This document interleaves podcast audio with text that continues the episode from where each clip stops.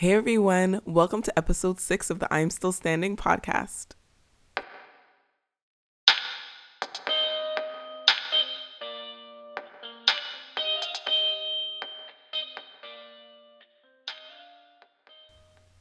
In recognition of National Child Abuse Prevention Month, we are featuring guest Latancha Pridgeon.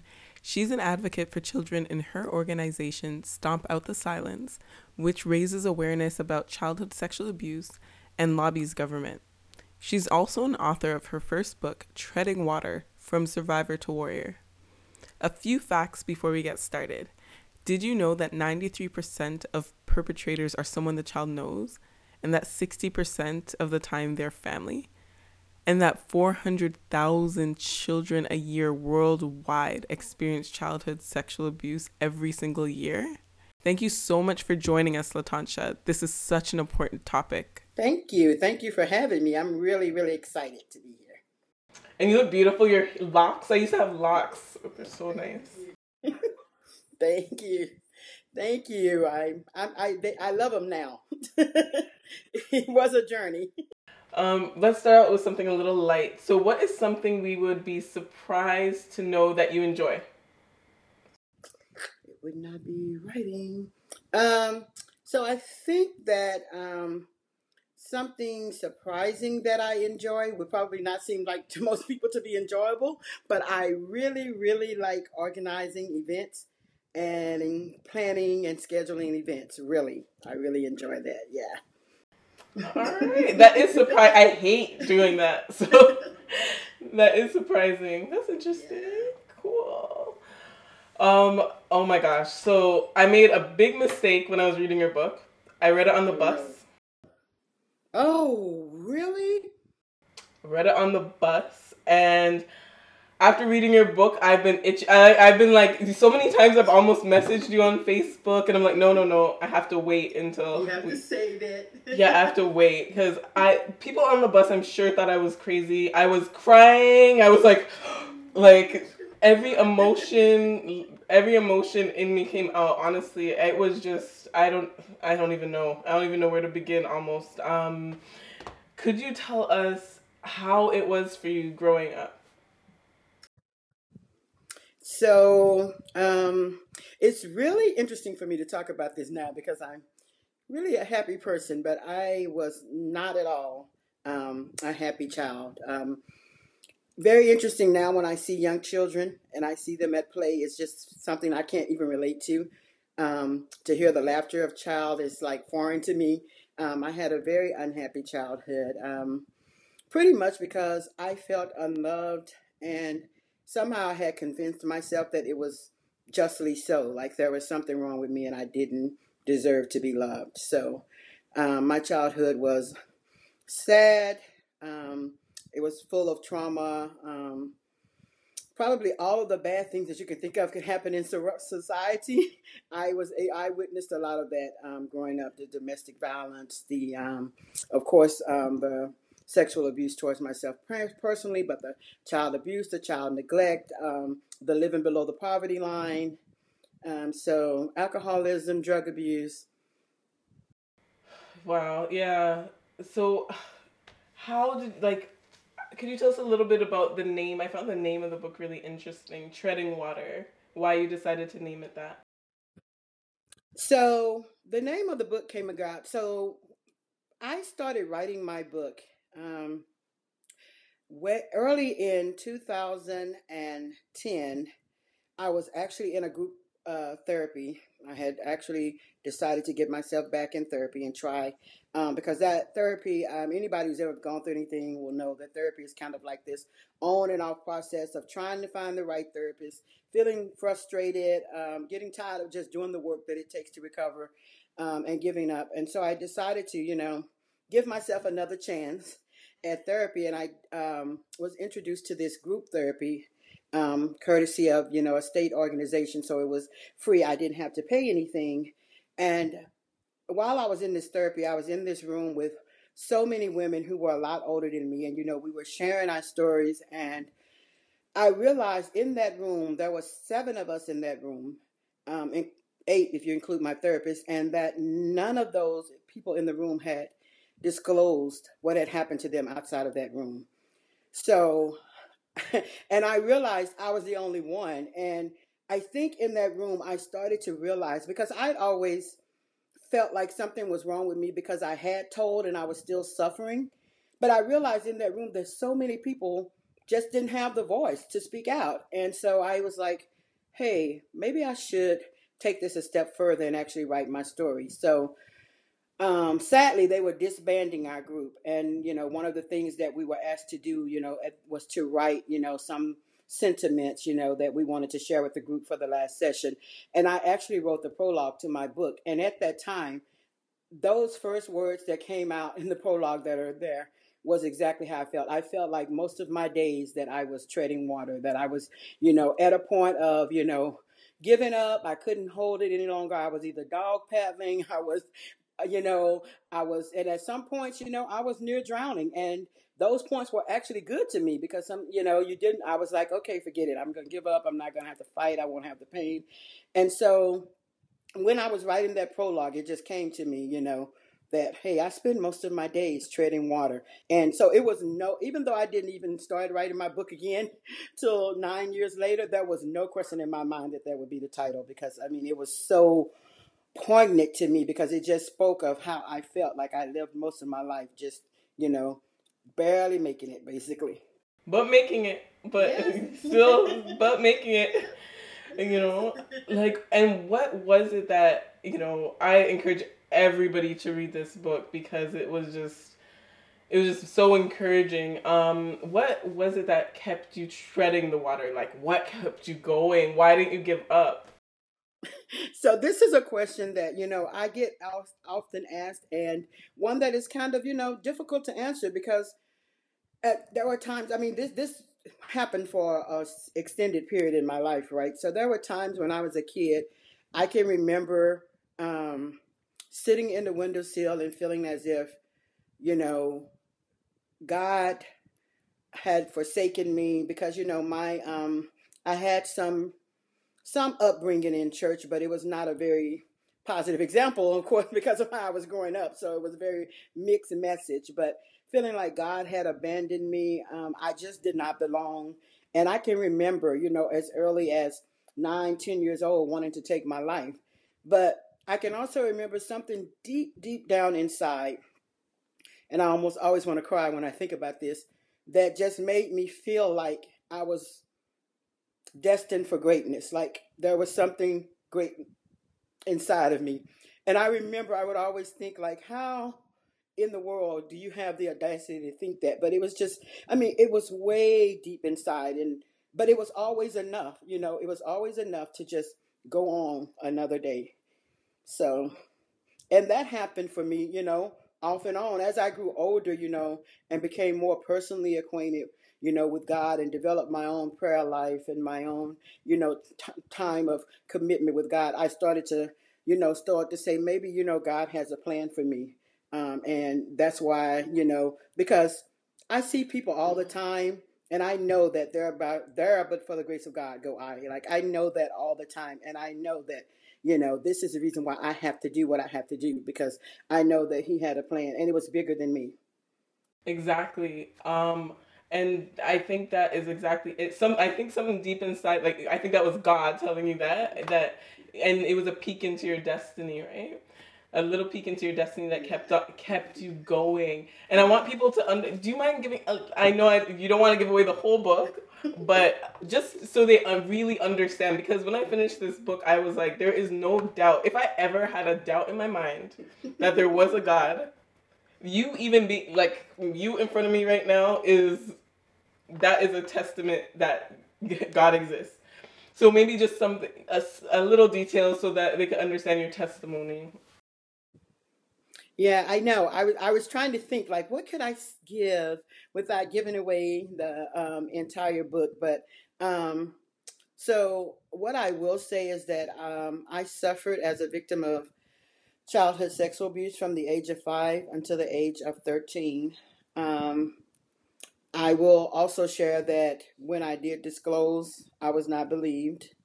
Um, and I will also share that um, at the age of 14, I gave birth to a child that was fathered by my biological father.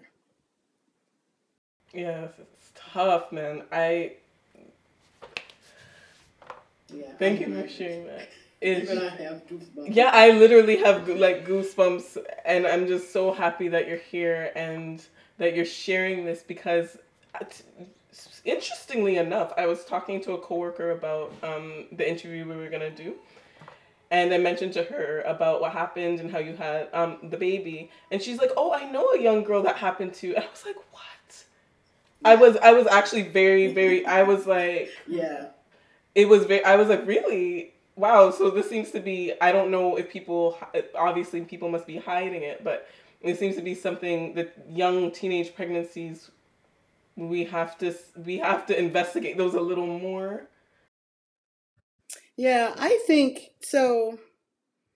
Um, and I just had someone call me, um, someone close to me call me with a story of child sex abuse just this week. Um, and even then, I had goosebumps, even though I live in the statistics, Jim. So I know that, you know, one in 10 children um, face this. Um, I know that, you know, um, 93% of the people, you know, are going to be somebody that the child knows, and that 60% of the time is somebody in the family. So even though I live in these statistics and I know them, still, when you just hear it, it just breaks you down all over again to know how often it happens. And all of these things are triggers, and people are not taught to look at them, you know. And so, young girls and you know, teen pregnancies come up, and you know, the mom, the kid, the, the young girl is usually just chastised about it, and nobody thinks to you know, take a look further. I mean, even to look further as to even if the child is not being fathered, fathered as a result of child sex abuse, to look at why a child is sexualized so early because that's not natural, right? Um, and so a lot of that, um, the statistics show that girls who are sexually abused are 60% more likely to become teen parents. Um, it's just, you know, it's just what happens. And these are things that people don't know and so that's the reason why you know that's my whole mission is to just increase awareness make people aware of the facts you know because i think that prevention is possible but people just don't know you know people are shocked you know when they hear like you know what another person this actually has happened to somebody else like how can this be more than one person and then to find out that it's 400,000 children a year that suffer that's a large number that's disgusting. That's Yes. unbelievable. Unbelievable. And you're doing amazing work with Stomp Out the Silence. Um, do you mind telling us a little bit about that and what you do in that organization? So, Stomp Out the Silence is basically forming our whole dedication, our whole mission is to prevent childhood sexual abuse. And our ways and avenues of doing that is increasing awareness and also influencing public policy and legislation. So, um, recently I underwent the training necessary to partner with the nonprofit, it's an um, international nonprofit organization called Darkness to Light. Um, and they offer a training which is called Stewards of Children, which is basically to train adults um, in prevention techniques, the things that we could do to actually prevent.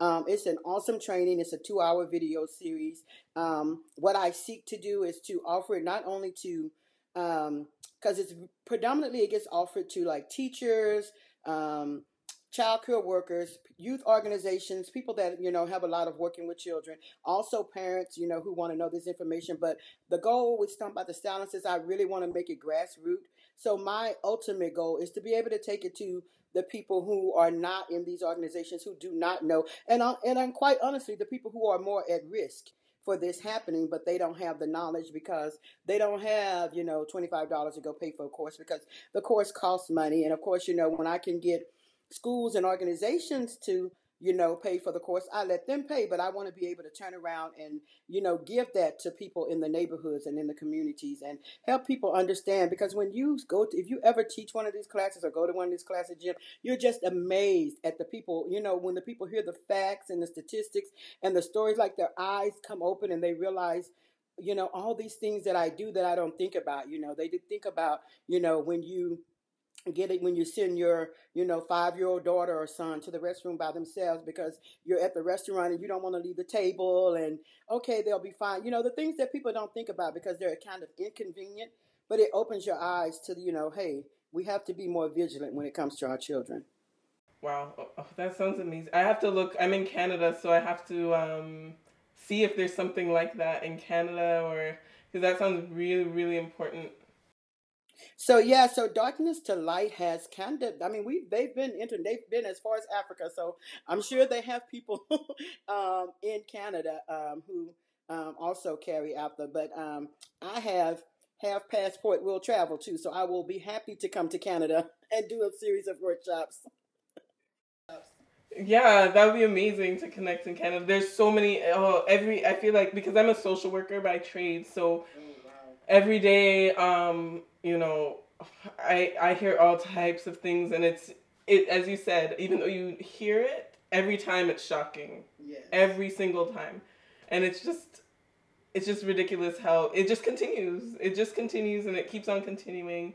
And I love what you're doing to actually bring awareness to the community and a, to bring a stop to it, right? That's my whole thing is that we have a lot of organizations that are retroactive, you know, after the fact, you know, after it's happened, here's counseling, here's this, here's that. But I can speak from experience that it is work to you know to come through that and get to a point of self healing and it has a negative impact on society as a whole not just on the survivors. And so I, my goal is to be proactive. Like how can we keep this from ever happening? You know as i always you know i'm always constant i have a niece and i'm always constantly vigilantly on you know my brother about her and i'm like because you can't unha- it can't unhappen right? We can run to the rescue and you know do all these things but we can't make when it's done, it's done, and the damage has been done. Yes, it's done. So our goal is to get out in front of it. Um, we also want to work and change um, policies and legislation that because some legislation basically it facilitates this. You know, um, one of the things we learned in Virginia most states have uh, all states have some mandatory reporter laws so they'll say you know hey if you're a teacher and you suspect you have to report well we've learned that the clergy in virginia is exempt from that and so we're like, that's one of the prime places that people are going to go, you know, right? and they're going to tell this, and then they don't have to report it. So, you know, we're we're we're working with the um, with other organizations in Virginia to petition to get that changed because you know, and we need people need to know that too. People need to be aware of the laws because that will shock you to you know hear some of the laws that are you know in your area, you know, pertaining to child sex abuse that may actually encourage the behavior. So, you know as much as we don't like it. You know. Okay, we need you in Toronto. We need you in Ontario, Toronto, Ontario. Seriously, hey, this, I will be happy to come. We need you because there's a lot of things. Even when it's reported, I I will try to find the um the stats that I saw, but I saw an infographic about the amount of people who report um, sexual abuse, the amount of children, the amount that actually get charged, which was like a tiny percent, yes. and the amount that went. I, I I do remember the amount that went to jail was like three, and it was the larger number was like three thousand. So yeah. when and I've experienced that as well as a social worker working with people who they said you know we've reported, gone to trial, and everything, and nothing happened the person's still walking around and i've heard that so many times. And what is really unfortunate about that oh by the way i wanted to say so many kudos and hats off to you for what you do as a social worker. Um, my original that was originally going to be my um, career path of choice and then i was like i would never be able to sleep like I would literally want to bring every child home with me because I, I know I am super overprotective, and I was like, I would be the most hated social worker in the world. Like I would always be like, No, I'm not trusting you. this kid can't stay. So, but uh, kudos to you for what you do. But um, what I was um, starting out to say was the thing about that people don't understand is that the, the, the statistic that really overwhelms me is that one perpetrator will have up to 120 victims in their lifetime. And that is largely why, because first you have the people that don't tell, then you have when people tell, you know, the people nothing happens, nothing become nothing comes of it. So this this is not behavior. That's why my my goal is to stop it by teaching people. That is concerning. One perpetrator to a hundred and twenty and twenty victims in their lifetime. And I know, I you know, I know, you know, even though because you know um, my father so this is another tidbit from the book like my father was prosecuted and served time and he still has had other charges um, yeah he still because that's you know it's the the the very sad truth of it is is that as victims of child sex abuse, we're not special, right? Like they, they did they didn't just choose us and like we're the only ones because you know some the problem lies within them. Um, and there's nothing, and so that's good for us to know because there's nothing we did except be children and be the, they had the opportunity, and that's another. You know, it's a crime of opportunity, right? Um, and so yes, they will continue to repeat offend, and so um, I I feel like I don't know. Do you guys in Canada? You guys have the um, sex abuse, sex offender registry? We do, but there's a lot of like protection like certain people um i know when people are released i don't know the exact laws but i know they're not allowed to say where they live and um, there's different laws around it that doesn't make it as accessible. They probably should tighten that. So we have them in the states and some of them are really good. Like some neighborhoods you live in you'll get a flyer that'll be like hey these new sex offenders have moved into your zip code so I did a little bit of digging, and according to the Ontario Ministry of Community Safety and Correctional Services website, last updated November 1st, 2017, the public does not have access to the Ontario Sex Offender Registry. They do, however, in extreme circumstances, release um, a flyer to the community informing them of um, a, a, sexual offender being released, but that's only in extreme circumstances, which I'm not sure what that would be considered. Um, I know I've never received a notification, and I've been living in Ontario for all my life for 32 years. Um, so yeah, so the public does not have access. There are websites online that have a sex offender map. So if you put in your postal code, um, there's several online. You can Google it, but if you put in your postal code, it shows you how many sex offenders are living in that area. My paternal grandmother said to me, um, um, I had tried to reconnect with her because she had been sick. And she said to me um, when my biological father got out of prison that, you know, oh my gosh, and these people, they're so cruel. They want to put a sign in our yard. And I was like, and they should. Because everybody should know, like to to cross the street. Like I was like, I'm not gonna be on your side about this. Um, I think that the laws need, and the thing about it is, is that the the you know the registries here in the states they're not even really manned. So you just give them address when you get paroled and you live where, you know. So there's, yes, there's no one actually, you know, checking up on it and, you know, doing that kind of thing. But yes, here in the States, they will send you a letter to say, hey, and I mean, you can look it up too online. Like you can go online and say, and put in a zip code, and they won't tell you like their name and, a, you know, they'll just say, hey, you have 150 you know, in your zip code. Yeah, they won't tell you their name and what house. I mean, which is, I think, you know, that that's understandable, you know, but they will let you know that, you know, hey, you have so many predators living in your neighborhood, and that's because, and the reason why is because, like I said, that 120 number. That every time you say that, I'm just like, what, 120? That is, that's, oh, that is something needs to change. It's not okay. It's not okay. It's not okay. Yeah. It's not okay. Yeah. It's 100% not okay, right? It's unacceptable. If you knew what you know now, what would you say to 12 year old Natasha? I would probably just um, reassure her. It's very funny that you say that because she talks to me all the time now. Um, um, so I would probably just say to her, um, first of all, that she's lovable. Um, like I would say to her, like you are more incredible than you ever know. Um, one day you're going to know this, and nobody's going to be able to tell you anything. Matter of fact, people might say you have a big head one day. Um, so I would say to her that you're incredible, you're brave, you're strong. Um, the fault is not in you. Hold your head up, keep pressing through, um, and one day you're going to see the other side of this. Oh Lord, thank you so much. Um, where like where do we find you? Where can someone buy your book and see more about your organization, Stomp the Silence? So Stomp Out the Silence, we have a web page that is www.stompoutthesilence.org.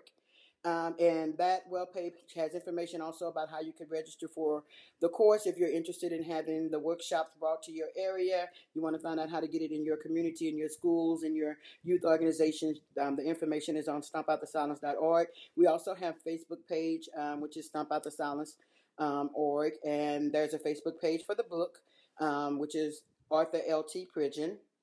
And I also have a website for the book. If you wanted to order an autographed copy, you could go to www.treadingwaterthebook.com and you can order a book there. And the book is also available on Amazon.com and BarnesandNoble.com. Thank you so much. You are amazing. I'm, I love what you're doing. We're gonna, yeah, we have to organize something in Toronto for sure, for sure, for sure. I, I so look forward to it. I really hope you enjoyed this episode, and if you did, share it with someone who would benefit from the message. Also, remember to subscribe so you can get this podcast goodness downloaded automatically. And check out our website at I'm Still Standing Series.com if you want to just shoot me an email or if you want to apply to be a featured guest on our show. And remember, where there is life, there's hope. Standing for so long, I forget I stand tall.